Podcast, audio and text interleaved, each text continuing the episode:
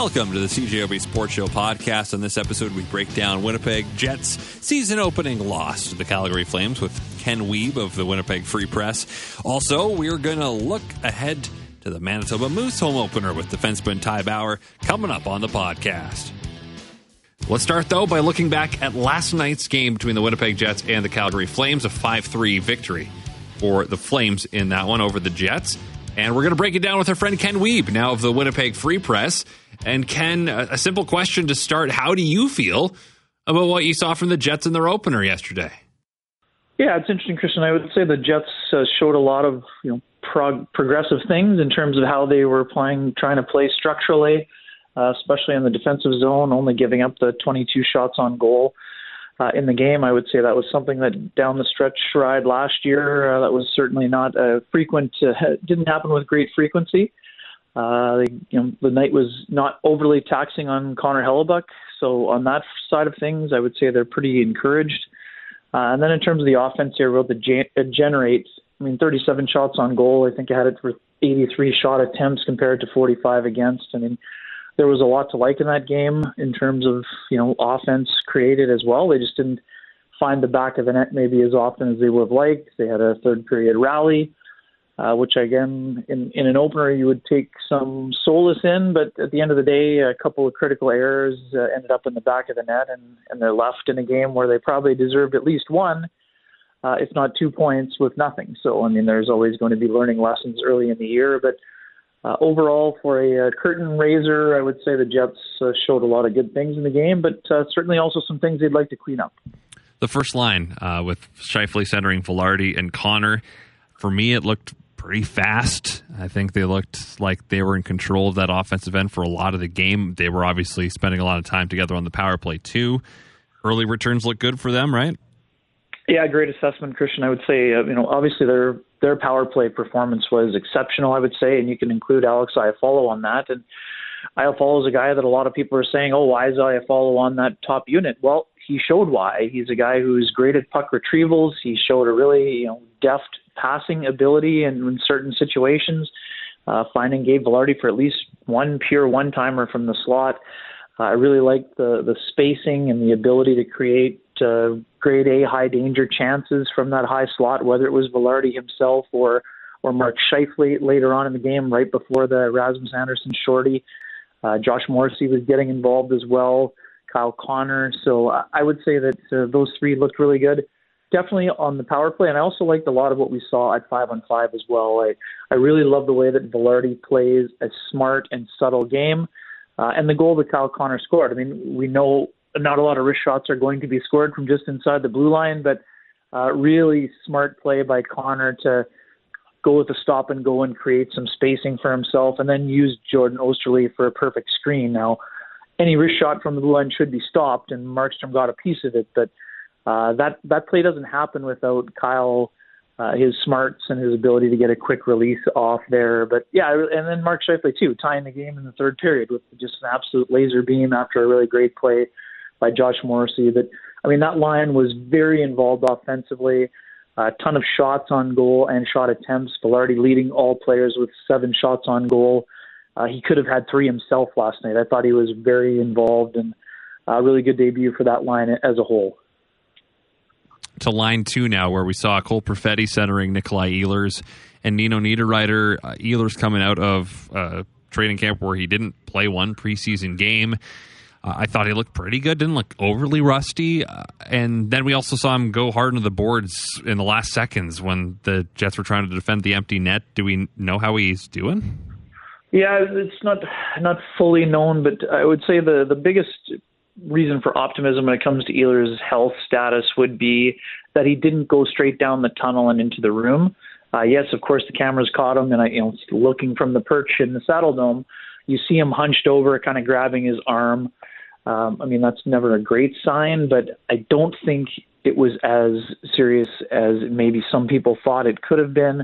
Uh, I mean, we'll get an update on Friday when the Jets return to to practice, but I certainly don't think it's a long term thing. And just based on the fact that Ehlers didn't go running down the tunnel immediately, I would think that it may have been something where he was just a little bit more winded.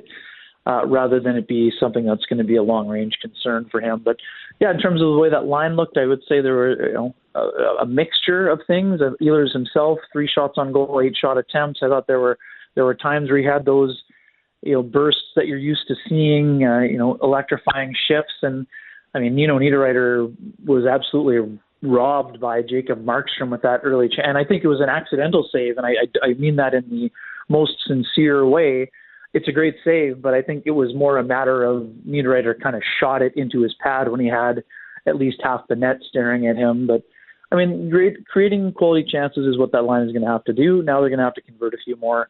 Uh, tough night for Cole in the face-off circle. Uh, we know there's going to be some growing pains with him moving to the second line center job, but uh, I certainly think that uh, he needs to be given a lot, little, a lot more leeway. This is a guy who does a lot of great things with the puck on his stick, and in terms of his defensive responsibilities, I thought he was pretty sound on that front. So I would say uh, room for improvement for the line, but definitely some maybe flashes of potential there for sure. How about the bottom six? Yeah, I mean overall not bad. Um, obviously, it was a bit of a jumbled line on the game winner after the icing, with Kupari out there uh, with a couple of guys who wasn't necessarily playing with as often during the game itself. I thought Morgan Barron looked good.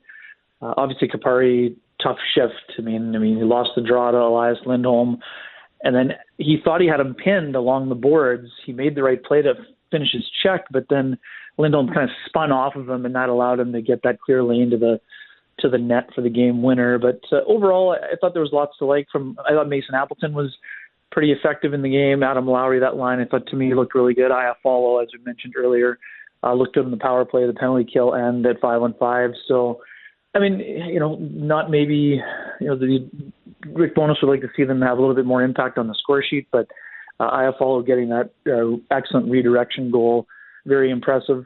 Uh, overall, I thought the Jets played pretty well. Their bottom six, I think, again, room for improvement, but I think a solid first effort. And I think the most important thing to me, Christian, I mean, Rick Bowness told us he would be playing that line 10 to 12 minutes, and I think the lowest ice time uh, on a fourth line player was 8:55. So pretty true to his word, considering the Jets were basically chasing the game throughout. So I, I thought that was an important first step for them uh, in the big picture. But yeah, I mean it's game one of 82, so they're going to want to make a little bit bigger impact as the games uh, move along here. I think defensively, the the top four look pretty solid. Morrissey DeMelo looked pretty good. And I'm really impressed with Dylan Samberg because he gets put into a top four role now with with Neal Pionk there, I, on paper at least. And I thought this is a guy that looks like he could absolutely be a, a, top four guy for this team for this year and by proxy then for years to come. Yeah, bang on. Uh, I like the way that Dylan was getting involved in the play a little bit more than we've seen in the years past. I think he's kind of going to be unlocked a little bit. I know last year, just with him being in that sort of three way battle for the sixth job that he ultimately, you know, won pretty handily uh, I think he's just going to feel more comfortable. We saw the physical element of his game in the preseason.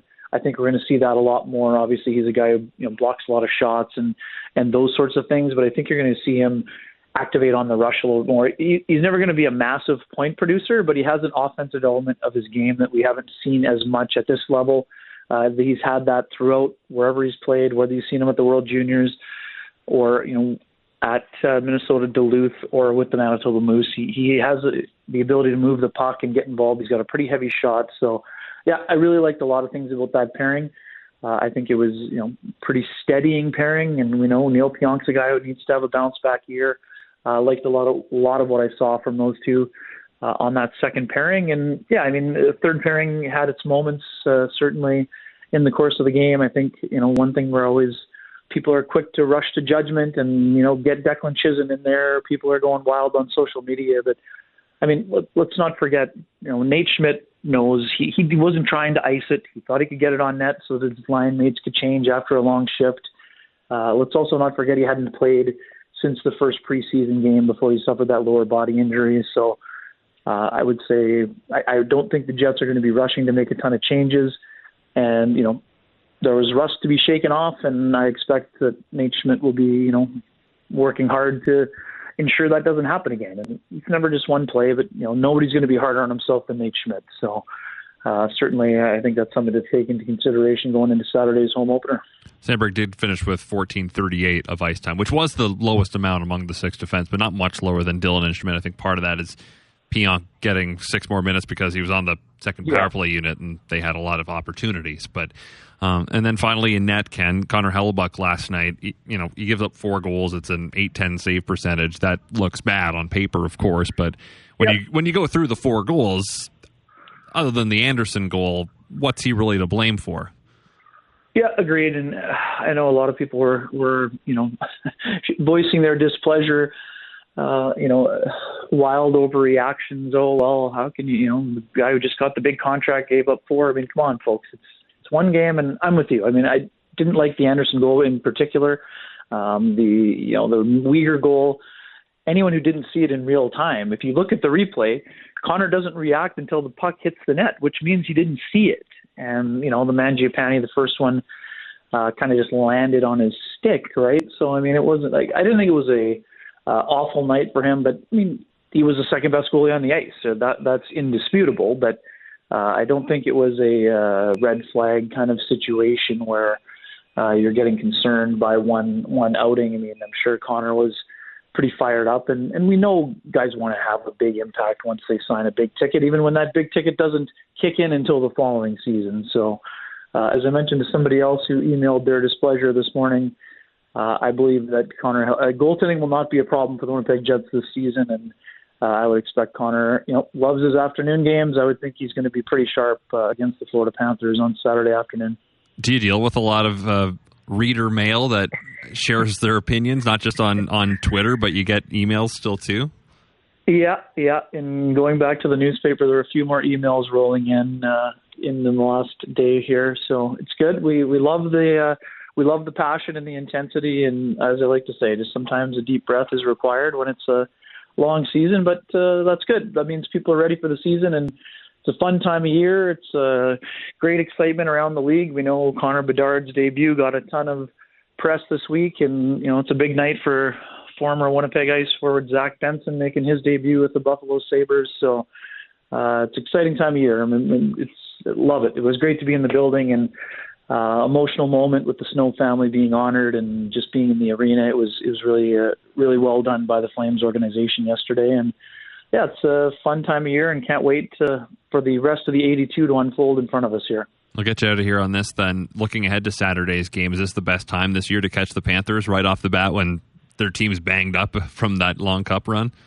Well, I would say it's probably there's a lot of benefits. Uh, they'll be, you know, they'll it'll be one of those money on the board type of games, whether uh, Paul Maurice admits it or not. But uh, I would say for sure. I mean, the Panthers are not quite at full strength quite yet, so.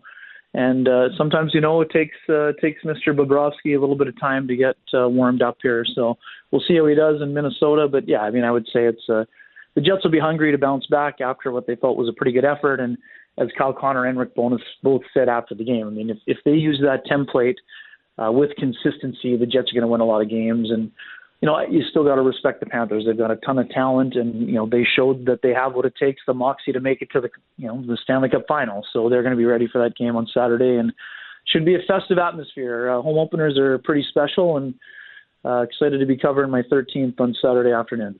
Well, Ken, appreciate your time as always. Thanks for this, and we'll check in again soon. My pleasure, Christian. Thanks for having me. Have a great evening. Ken Wiebe of the Winnipeg Free Press joining us here to start off tonight's show.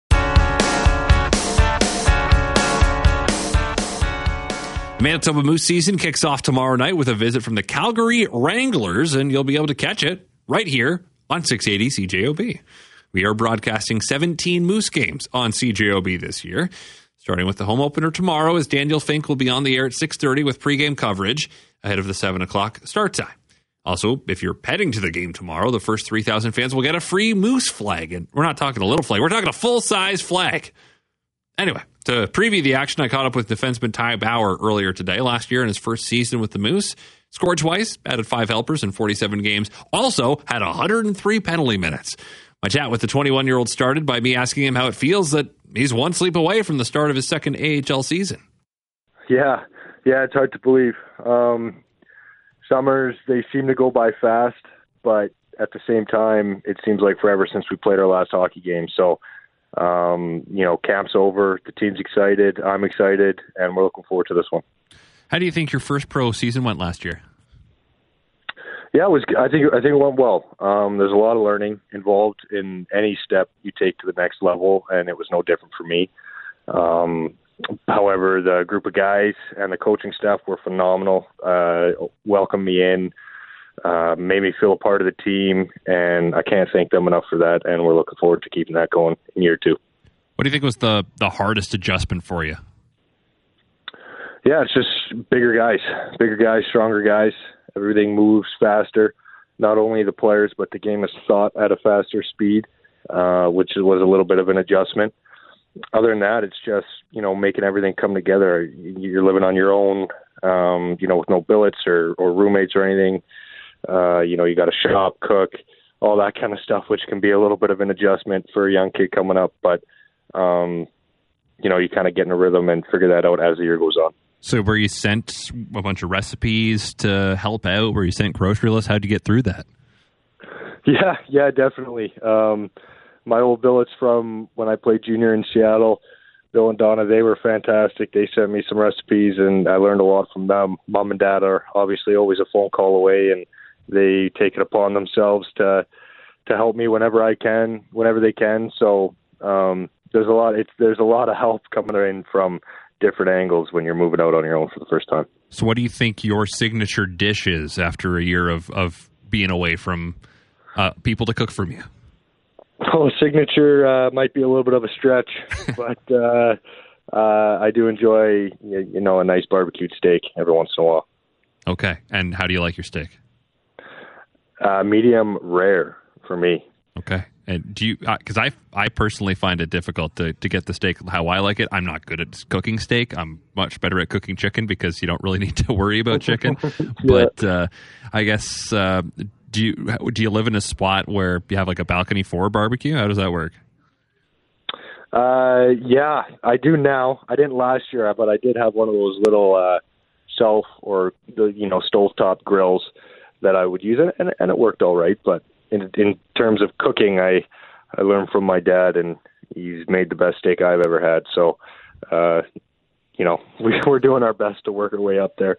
Of course. All right. So the adjustment off the ice we talk about here. What about on the ice? Uh, you mentioned the speed and thinking the game. What did you do this off season to work on that to get ready for your second year of pro? Yeah, you just you just keep working. Um, a lot of it comes naturally as you kind of get used to the level and used to the players, teammates, all that kind of stuff. But you also have coaches um, in the summer and trainers that help you with all that kind of stuff. So you kind of sit down with them at the beginning. You say, "Hey, this is how my season went. These are the things I want to address," and you put the time in over the summer. So I think I did that, and I'm excited to see how it goes this year. How do you think your training camp experience was with the Jets this year? Yeah, it's always a blast. Um, the players, the coaches, I mean, they're in the NHL for a reason. They have so much knowledge and they think the game and, and play the game at an extremely high level. So being able to be around those guys and, and interact with them and get to know them a little bit more personally, you know, can really help a young player who's trying to make an impact uh, in the organization. So I had a lot of fun and I'm looking forward to you know hopefully seeing those guys again one day. And you got to drop the gloves in a preseason game too. I did, I did. Uh, part of the game, I guess. yeah, you, was there history between the two of you? Because that's what I, I heard. You, you seemed pretty pumped about it afterwards. You were doing the the raise your hands to make some noise to the crowd. Yeah, I mean, anytime you you step in there and have another you know grown man trying to trying to do what he's trying to do afterwards. that It'll get the adrenaline going. So, uh, yeah, I was I was pretty pumped up for that one.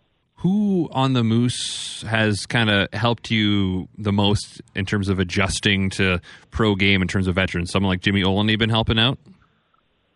Yeah, I mean, honestly, Christian, it's hard to name just one. We had so many great guys last year. Jimmy, big, big factor. Obviously, he's been doing it a long time.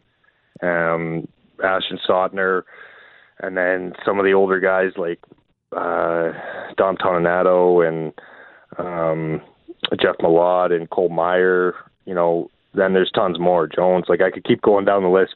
Every every single veteran player on that team had an impact just by the way they carried themselves and how welcoming they were and made you feel a part of the team. So it's hard to pick out a few guys. I think just the culture of that room and the way the the team is constructed makes it very easy for young players coming in.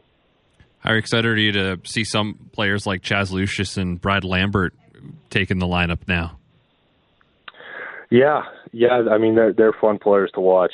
Uh, they're fun to be on the ice with, and you know, we're we're just trying to work together as a team and and get some games won and win this thing. So they're going to be a big piece to that, and we are excited to see how they do this year and how we can help them out. And do you have a scouting report on the Calgary Wranglers, or do you really have one during the first game of a season? Is it hard to have one?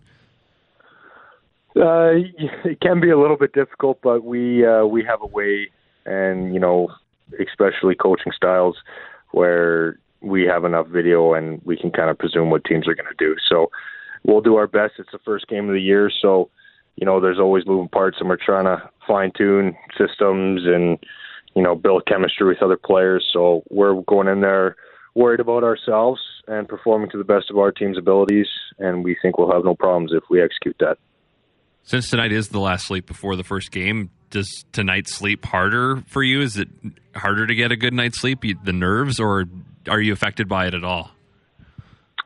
Yeah, I mean, you try to stay as even keel as possible throughout it all.